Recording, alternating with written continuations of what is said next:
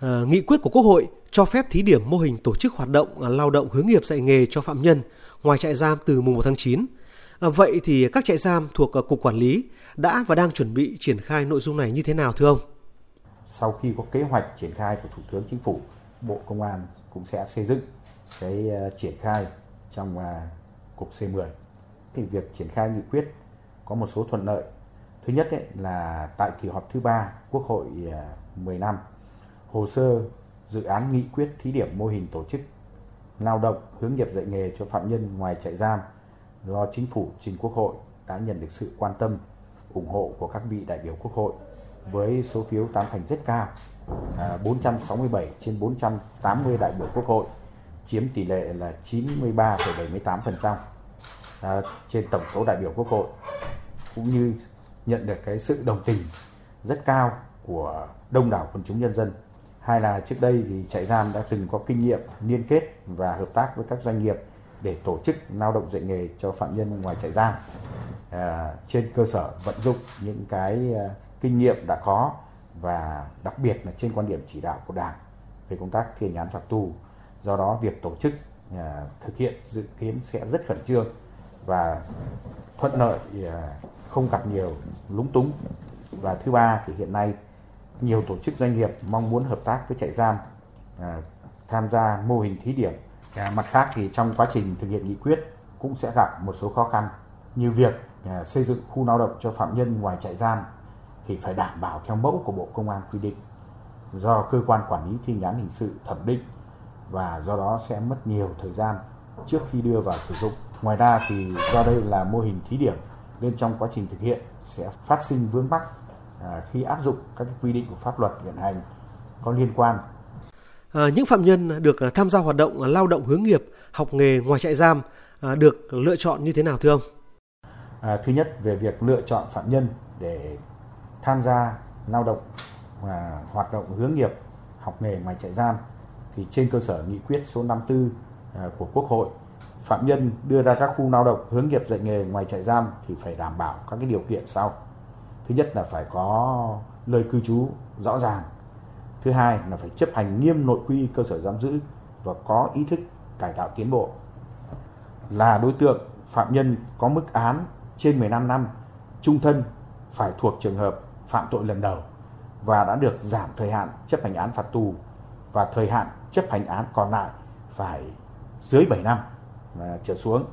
và có ít nhất một năm liền kề thời điểm xét duyệt được xếp loại khá hoặc loại tốt. À, đối với phạm nhân có mức án từ trên 7 năm đến dưới 15 năm phải chấp hành được 1 phần 3 mức án. Thời gian chấp hành án còn lại từ 7 năm trở xuống đã được giảm thời hạn chấp hành án phạt tù và có ít nhất 9 tháng liền kề thời điểm xét duyệt được xếp loại khá hoặc tốt à, đối với phạm nhân à, có tiền sử nghiện ma túy thì phải xem xét thận trọng kỹ lưỡng chỉ lựa chọn số phạm nhân không có biểu hiện lệ thuộc ma túy để đưa ra khu lao động hướng nghiệp dạy nghề ngoài trại giam. À, vấn đề an ninh an toàn à, khi tổ chức cho người lao động ngoài trại giam à, rất được quan tâm. À, vậy thì các trại giam của cục đã có kế hoạch quản lý giáo dục như thế nào à, để giúp phạm nhân yên tâm cải tạo lao động, à, nhất là khi được à, lựa chọn lao động ngoài trại giam, thưa ông? À, công tác đảm bảo an ninh an toàn khi tổ chức mô hình thí điểm là nội dung mà được Bộ Công an à, đặc biệt quan tâm. À, công tác quản lý giam giữ phạm nhân được thực hiện theo đúng quy định của luật thi án hình sự và các văn bản hướng dẫn thi hành như Nghị định số 133/2020, Nghị định Chính phủ ngày 9 tháng 11 năm 2020 của Chính phủ quy định chi tiết một số điều của luật thi hành án hình sự và thông tư số 09 2020 thông tư của Bộ trưởng Bộ Công an ngày 4 tháng 2 năm 2020 thì Bộ Công an cũng đã quy định về phân loại và quản lý giam giữ phạm nhân theo loại. À, thông tư số 76 2019, thông tư của Bộ Công an ngày 23 tháng 12 năm 2019 của Bộ Công an quy định về hoạt động vũ trang bảo vệ trại giam, cơ sở giáo dục bắt buộc và trường giáo dưỡng và dẫn giải phạm nhân trại viên à, đưa dẫn học sinh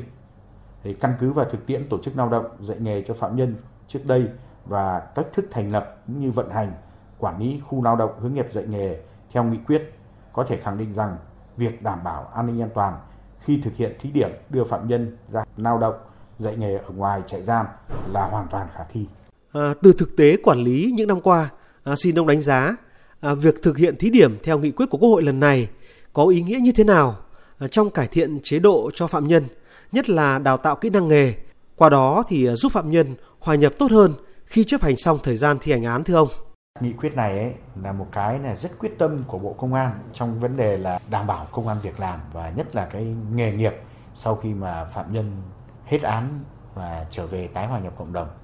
Thì đây cũng là một trong những cái mà Bộ Công an rất kỳ vọng và Cục C10 rất kỳ vọng là sẽ triển khai thật tốt để làm sao ấy có rất nhiều các cái doanh nghiệp mà sẽ tham gia vào thực hiện cái nghị quyết này. Một là tạo công an việc làm cho phạm nhân để giảm bớt những cái mà áp lực trong công tác quản lý giam giữ phạm nhân đối với các trại giam của cục C10. Thứ hai nữa thì thông qua cái kết quả lao động của phạm nhân ngoài trại giam này ấy, thì thứ nhất ấy là nó sẽ đảm bảo cho phạm nhân sẽ có được một cái khoản thu nhập thông qua cái lao động dạy nghề này à, theo cái à, nghị định à, 133 của chính phủ à, sẽ có tiền lương, sẽ có được bổ sung tiền ăn, rồi các cái quỹ phúc lợi, à, quỹ khen thưởng À, đều dành cho phạm nhân. Dạ, do vậy là nó sẽ mang lại những hiệu quả rất là thiết thực. À, xin trân trọng cảm ơn ông.